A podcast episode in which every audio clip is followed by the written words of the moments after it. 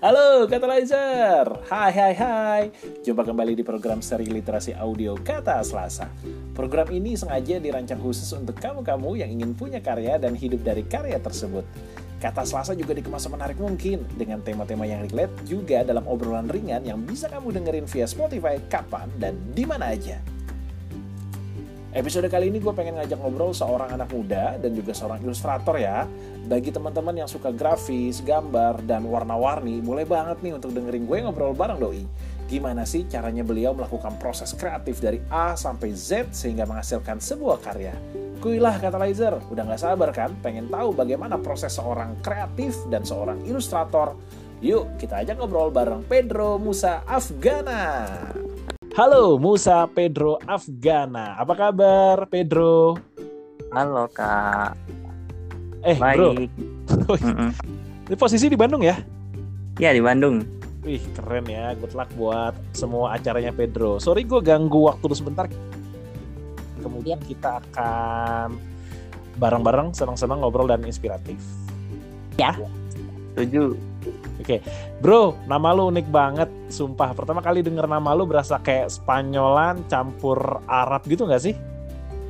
Iya, Musa Pedro Afghana. Boleh sedikit cerita nggak latar belakang unik dari nama lu itu sebelum kita ngobrol asik nih?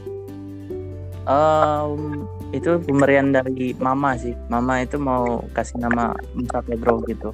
Wih, itu emang nyokap lu itu terinspirasi dengan telenovela Spanyol, Portugis, Itali atau gimana? Kalau Musa itu terinspirasinya dari cerita Nabi Musa alaihissalam.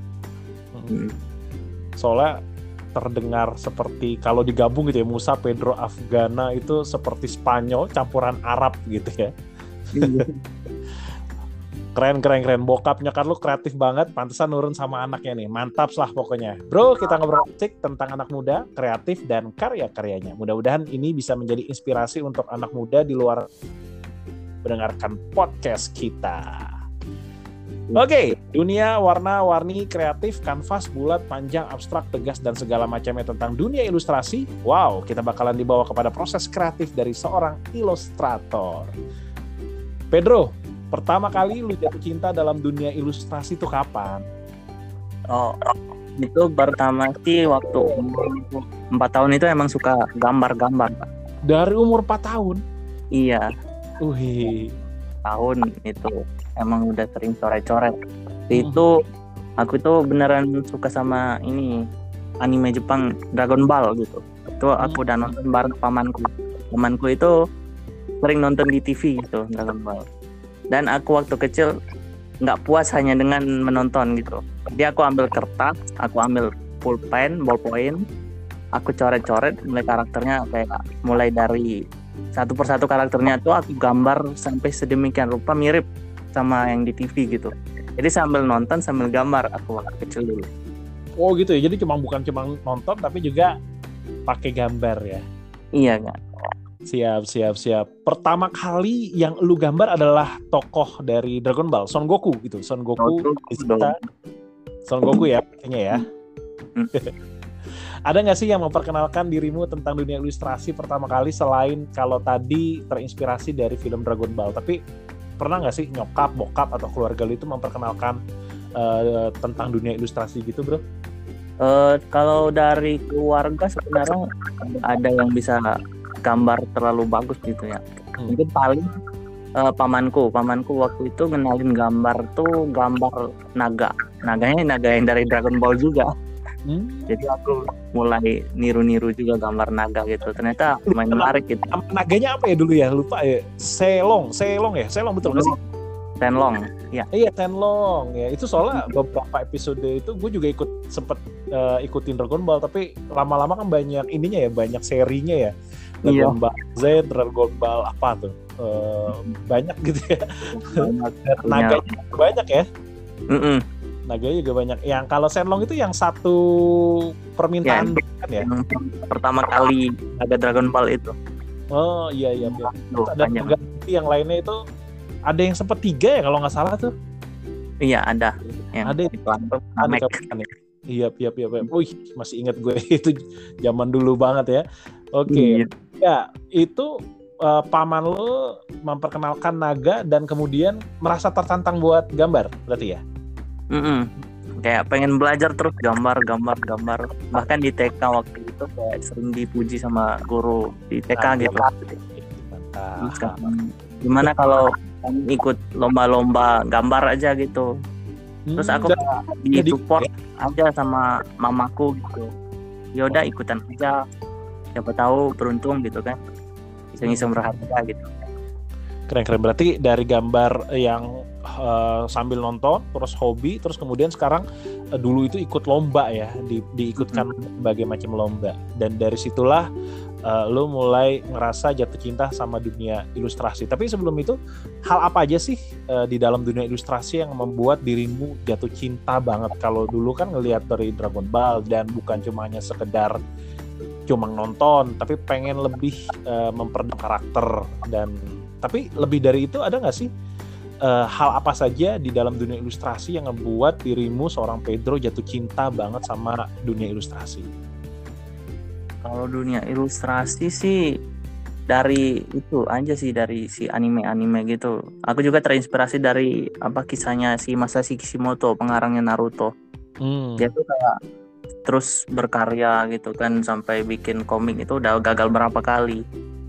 Terus diejek-ejek sama orang-orang lain gitu, karyanya tidak bagus gitu kan. Terus dia tidak menyerah, mengambil prinsip tidak menyerah. Itu beneran aku kayak kagum sama tokonya Masashi Kishimoto gitu. Dan pada saat itu akhirnya Naruto jadi booming kan ya sampai sekarang bah.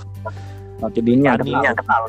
Setahu gue anime yang tertinggi gitu ya, ratingnya tertinggi itu ada dua kan ya, One Piece sama Naruto ya. Iya. Gitu. Naruto dan juga para ilustrator di balik itu adalah orang-orang yang hebat. Nah, kalau bicara tentang sebuah ide nih seorang Pedro, gimana sih cara lo kayak kalau dulu kan mengikuti karakter nih Pedro ya, mengikuti karakter kayak Dragon Ball, Naruto ataupun gambar-gambar yang dilihat di hadapan mata. Nah, pasti tentunya juga setelah itu berusaha untuk membuat karya orisinil. Nah, kalau kita bicara tentang menemukan sebuah ide atau karya, dalam membuat sebuah karya, kira-kira lu punya cara tersendiri nggak buat munculin ide? Aku itu munculin ide itu dari nonton berbagai referensi gitu, dari anime, dari manga. Aku itu kayak terinspirasi pertama kali bikin komik digital itu dari Naruto ya, benar. Terus aku mulai mengenal bahwa gambar itu nggak sekedar di kertas gitu, gambar digital tuh ada gitu. Nah, aku belajar gambar digital itu pertama kali waktu SMP, dalam kelas 7. Nah, di kelas 7 itu aku bikin Neptune, aku mulai tertarik bikin Neptune dulu. Berarti fasenya itu dari TK SD itu masih gambar pakai kertas gitu ya, pulpen, terus kemudian pensil warna, atau main ini juga nggak sih, kanvas? Nah, kanvas maksudnya cat air, belum ada kanvas, cat air atau apapun. Jadi benar-benar keterbatasan alat di daerahku itu, tidak ada toko seni, nggak ada Gramedia, nggak ada mall, nggak ada. Jadi aku waktu TK itu ya paling gambar sekedar di kertas sama ballpoint dan pensil gitu. Dari ketidakadaan waktu kecil aku nggak suka gambar pakai pensil, aku lebih suka gambar langsung pakai ballpoint. Oh iya, biasanya pada takut kayak misalkan aku gambar itu nggak pakai pulpen gitu. Berani pakai pensil karena bisa dihapus. Tapi seorang Pedro dengan keberaniannya langsung pakai ballpoint ya. Udah pede ya berarti. Karena waktu dulu aku bilang gambar pakai pensil itu kayak kurang nampak gitu, kurang jelas, agak burem kataku. Jadi aku lebih suka warna pulpen yang pekat ya. Feelnya nggak dapat pulpen langsung terlihat jelas ya. Betul. Nah, fasenya berarti dari TK, SD itu kertas gitu ya, buku gambar dan sebagainya. Dan fase berikutnya adalah berani memulai digital. Kenapa memilih digital dan mau mencoba proses digital? Nah, untuk digital ini karena keterbatasan alat juga. Saya akhirnya kayak orang-orang itu gambar di kertas makan tempat dan juga boros alat-alat ini, alat-alat seperti pulpen harus dibeli, terus kertas dan juga lain-lainnya gitu kan. Jadi kalau apalagi kalau pakai cap harus beli. Aku dulu waktu TK dan SD itu lebih suka pakai krayon gitu. Jadi harus beli krayon kan juga agak mahal gitu dibandingkan pensil-pensil biasa gitu. Nah jadinya aku kayak lebih mikir kalau digital kita langsung aja pakai komputer lengkap, mau warna apa aja ada, mau kuasnya juga bisa di custom. I see. Jadi lebih kepada memikirkan prosesnya, ini banyak bahan baku yang diperlukan ya. Terus juga biaya yang keluar ya kalau misalkan pakai pulpen, spidol, terutama kertas gitu ya. Dan bagi lingkungan juga jadi nggak bagus juga ya, dampak jangka panjang ya, banyak kertas yang dibuang dan sebagainya. Dan saya memilih digital lebih karena keefektifan dan ke proses yang cepat dan juga lebih banyak hal yang bisa diakomodir di proses digital ya. Kalau aplikasi kah, terus kemudian web kah, atau ada program tertentu yang pertama kali belajar itu, Pedro? Kalau pertama kali belajar gambar itu di Microsoft Paint, yang aplikasi bawaan Microsoft itu. Betul. Nah, aku gambarnya pakai mouse. Ya. Aku pakai mouse sebenarnya sampai 3 tahun. 2 tahun aku pakai mouse. 2 tahun? 3 tahun. 3 tahun. Itu aku tuh berusaha untuk gambar di pen itu nggak pernah bisa ya. Karena mungkin memang bakat. Tapi Pedro pakai pen dan lebih oke. Itu pertama kali berarti pakai program bawaan dari Windows. Masih ingat nggak gambar pertama kali belajar pakai pen? Gambar pertama kali pakai pen itu gambar Naruto sih. Naruto? Masih disimpan nggak sama Pedro sampai sekarang? Atau sudah hilang? Waktu itu masih Microsoft XP, Windows XP. udah rusak komputernya. Komputer itu aku pertama kali beliin sama papaku karena aku menang lomba di tahun 2008. Itu lombanya di Jakarta waktu itu, lomba lukis di kertas A2 kalau nggak. Iya, waktu TK itu. Dan aku dapat juara. Wih, keren, mantap. Dan Bapak membelikan komputer tersebut gitu ya.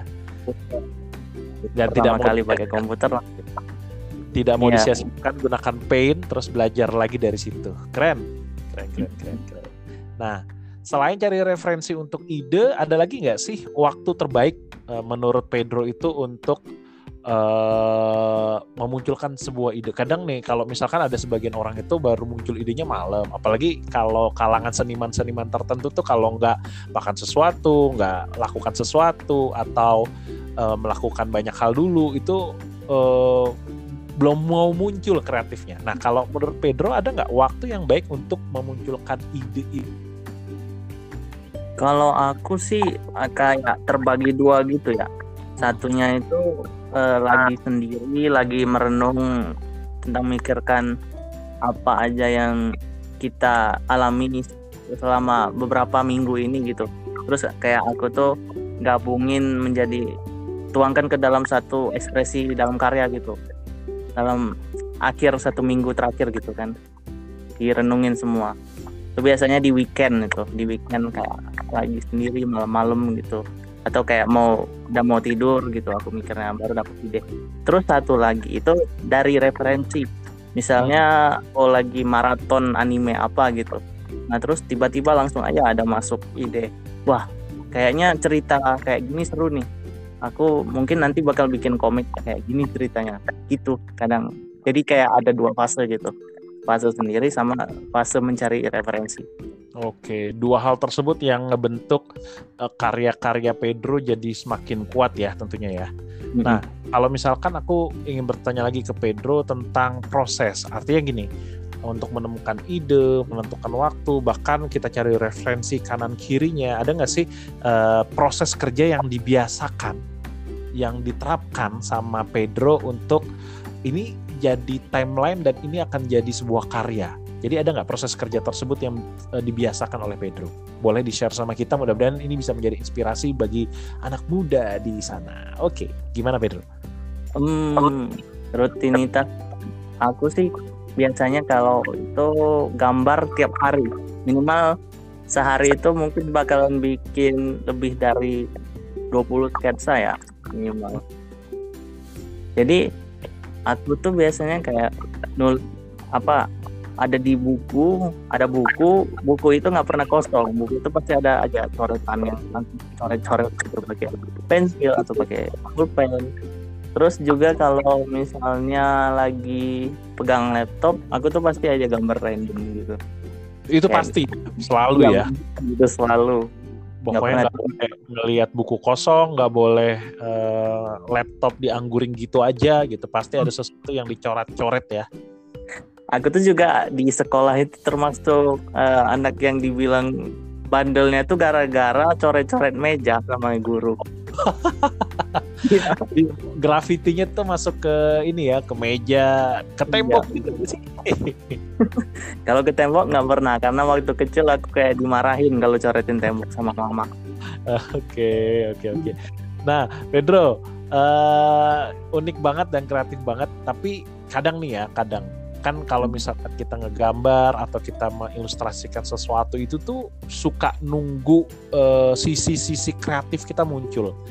Nah, sebenarnya gimana sih cara seorang Pedro memunculkan mood, memunculkan kreatif untuk ayo deh langsung mau gambar lagi, mau bikin sketsa lagi, mau melaksanakan proses kerja kreatif yang sebelumnya sampai selesai? Ada nggak sisi-sisi yang harus dimunculkan bagi seorang ilustrator? Ya, aku lebih ke kalau misalnya ada deadline, aku harus beres hari itu juga biasanya. Karena kalau misalnya aku tuh beda sama orang-orang kayak bisa gambar itu sampai 20 hari sampai 2 atau sampai 3 bulan bahkan melukis satu karya gitu. Aku nggak bertahan gitu. Kalau aku melukis itu kayak paling lama ya 3 hari gitu. Terus udah mau aja cari ide baru gitu. Pengen gambar yang baru lagi. Kayak ide-ide itu masuk sendiri gitu. Kayak nggak sabaran. Itu pengen bikin karya baru lagi nih. Ini harus jadi dan aku harus bikin karya ini lagi dan selanjutnya gitu. Jadi kata kuncinya adalah menyelesaikan apa dulu yang sudah dipikirkan, diidekan, baru masuk ke penerapan ide yang lain ya. Gitu ya berarti ya. Enggak kayak ada kebanyakan orang nih belum selesai tapi udah bercabang idenya kemana-mana, terus akhirnya bercabang dan akhirnya nggak kelar ya Pedro ya. Belum kelar, belum beres jadinya kalau bercabang dulu. Betul, malah nggak selesai. Nah, itu keren banget. Jadi inti menyelesaikan dulu apa yang sudah dibuat, dijadwalkan dan disketsakan sampai tuntas, terus kemudian baru masuk ke ide yang lain. Begitu ya Pedro ya? Benar. Oke, nah itu juga management. Oh betul, time management, terus kemudian konsisten, komitmen itu penting ya Pedro ya. Cuman kan ini ya, kalau misalkan kita ngerasa nih membuat sebuah karya, kita udah bikin set waktu, kita udah bikin deadline, kita udah bikin agenda, jadwal, dan sebagainya. Tapi setiap kali kita melakukan sebuah pekerjaan, contohnya adalah ilustrasi, kita tuh kayak ngerasa, karya gue nggak kelar, nggak bagus nih, jelek, terus kemudian kok amatiran, dan sebagainya. Nah, kekhawatiran-kekhawatiran itu justru sebenarnya pada akhirnya akan membuat sebuah karya itu lama selesai. Bagaimana seorang Pedro mengalahkan rasa takut dibilang jelek, bagus, atau amatiran dalam membuat ilustrasi atau karya? Gimana Pedro? Nah, aku sering dibilang kayak gitu. Terus kayak orangnya itu kayak sering insecurean sama karya-karya orang sekitar gitu. Lagi kalau lihat teman-teman di Instagram itu kan gambar-gambarnya kayak lebih keren aja gitu. Nah, aku tuh sering banyak lihat apa seniman-seniman terdahuluku orangnya pada sama semua gitu, tapi mereka tetap berkarya aja terus. Aku juga punya dosen yang sangat menginspirasi itu Pak Tisna Sanjaya. Dia karyanya beneran keren. Dia sering juga waktu dulunya sebelumnya kayak kurang dihargai karyanya gitu, tapi dia benar-benar nggak pernah menyerah, pantang menyerah sampai akhirnya karyanya itu bisa dihargai bahkan ratusan dolar gitu di luar negeri. Padahal hal random aja yang bikin kita bisa berekspresi dengan bebas gitu. Kebebasan berekspresi dalam berseni itu memang penting sih bagiku, karena masing-masing orang itu punya kategori tersendiri pada saat bilang karya itu bagus atau tidak. Jadi tidak ada yang namanya karya yang jelek ataupun karya yang bagus. Sejelek-jeleknya karya pasti ada orang yang bilang karya itu bagus. Jadi tetap dicoba terus gitu ya, jangan malah kalah rasa takut sama insecure gitu ya. Dan kita tuh kayak harus lebih mengedepankan ekspresi kita tuh jangan mau kalah sama orang-orang yang menutup ekspresi kita, kayak dibatasin dalam berkarya. Kamu tuh kayak kita harus mengikuti audiens, padahal sebenarnya dalam berseni itu kita harus benar-benar mengekspresikan gaya seni kita. Kalau biasanya kan disebut dengan art style, karena seniman-seniman itu lebih mudah dikenal apabila mempunyai art style tersendiri, kayak seperti komik tai lalat yang di webtoon itu kan beneran simple gambarnya. Ya, banyak yang bilang itu gambarnya jelek gitu kan, tapi orang-orang audiens biasanya lebih mudah mengenal karya itu karena keunikannya itu, karena art style itu tadi karakter yang berbeda dengan seniman-seniman yang lain gitu. Setuju. Oke. Pedro, terakhir nih, pesan untuk anak muda agar berani berkarya, khususnya para pecinta dunia ilustrasi nih. Kalau tadi Pedro sudah berpanjang lebar bicara tentang dicoba terus, jangan pernah takut dibilang jelek, jangan pernah takut dibilang amatiran, jangan pernah takut untuk tidak dihargai dan sebagainya. Nah, pesan untuk anak muda agar berani terus-terusan dan komitmen konsisten untuk berkarya, khususnya para pecinta dunia ilustrasi. Gimana Pedro? Nah, pesannya itu tadi, jangan pernah takut berkarya tadi, karena kategori karya yang bagus atau karya yang tidak bagus itu punya standar yang sangat random bagi itu. Terus berkaryalah sampai karyamu tersebut laku di pasar yang tepat. Kayak kalau misalnya karyamu kurang dihargai di lokal, mungkin bisa cari ke internasional. Kayak aku sekarang lebih memilih pasar internasional daripada pasar lokal gitu. Wih, mantap. Ya, siap-siap. Jadi intinya adalah jangan pernah menyerah dan mencari tempat untuk bisa dihargai ya. Keren. Thank you banget Pedro atas kesannya, atas pesannya, atas tips dan triknya bagaimana kita bertahan di dunia ilustrasi. Mudah-mudahan ini bisa menjadi inspirasi bagi anak muda. Thank you ya Pedro. Iya, keren. Good luck nanti buat acaranya di Bandung. Terus, jangan lupa follow Katalo ya, Katalo Inc. buat nanti didengar di Spotify ya. Sip. Siap, thank you Pedro, selamat malam. Terima kasih banyak, keren Pedro. Sukses selalu ya. Amin, kakak juga. Ya, bye.